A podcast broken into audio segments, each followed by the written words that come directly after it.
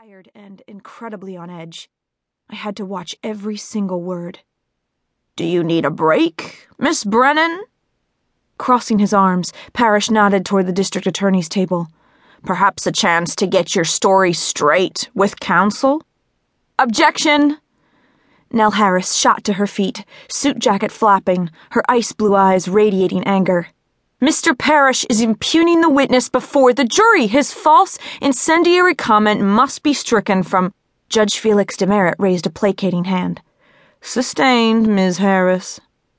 Afternoon sunlight slanted through the tall windows behind his lofty bench, reflecting from his liver spotted scalp. Watch yourself, counsel. Demerit glared at Parrish over the rims of his old fangled reading glasses. Miss Brennan is a minor and not the party on trial here. Make your case, but she shall be accorded proper treatment. Am I understood? Of course, Your Honor.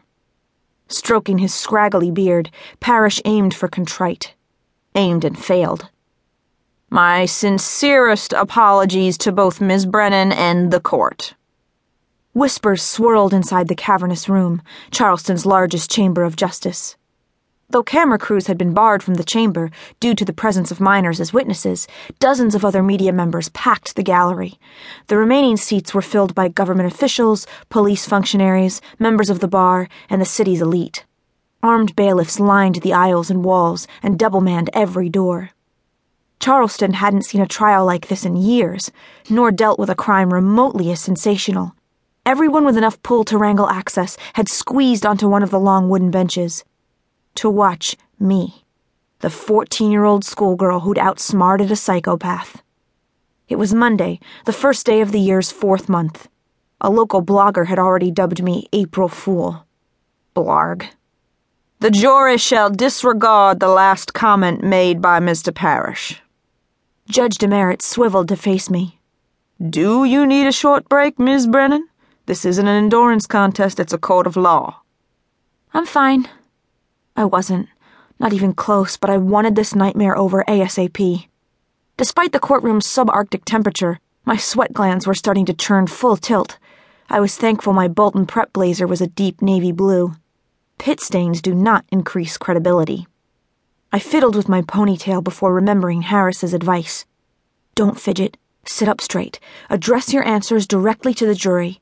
Try not to lose your cool. So far, I was struggling on all counts.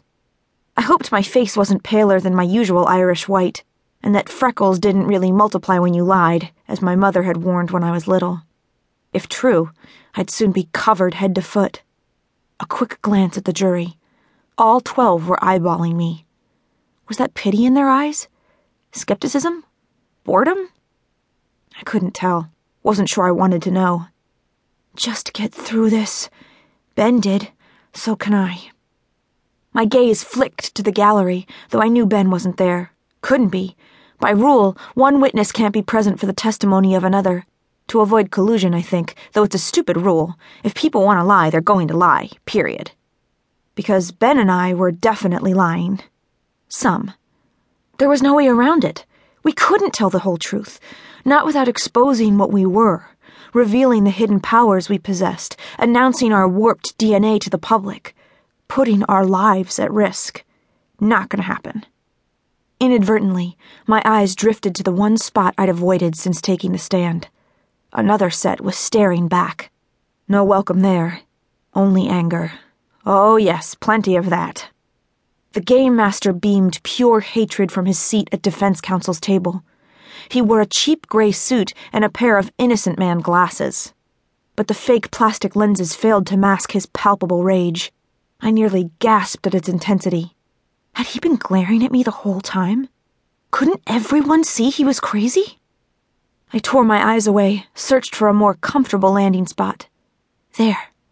Kit. My father manned the first seat of the front row, his mop of curly brown hair disheveled by constant worrying with his fingers. Kit looked equal parts incensed, fretful, and supportive. Catching my eye, he gave me a firm nod and flashed a thumbs up. I exhaled slowly.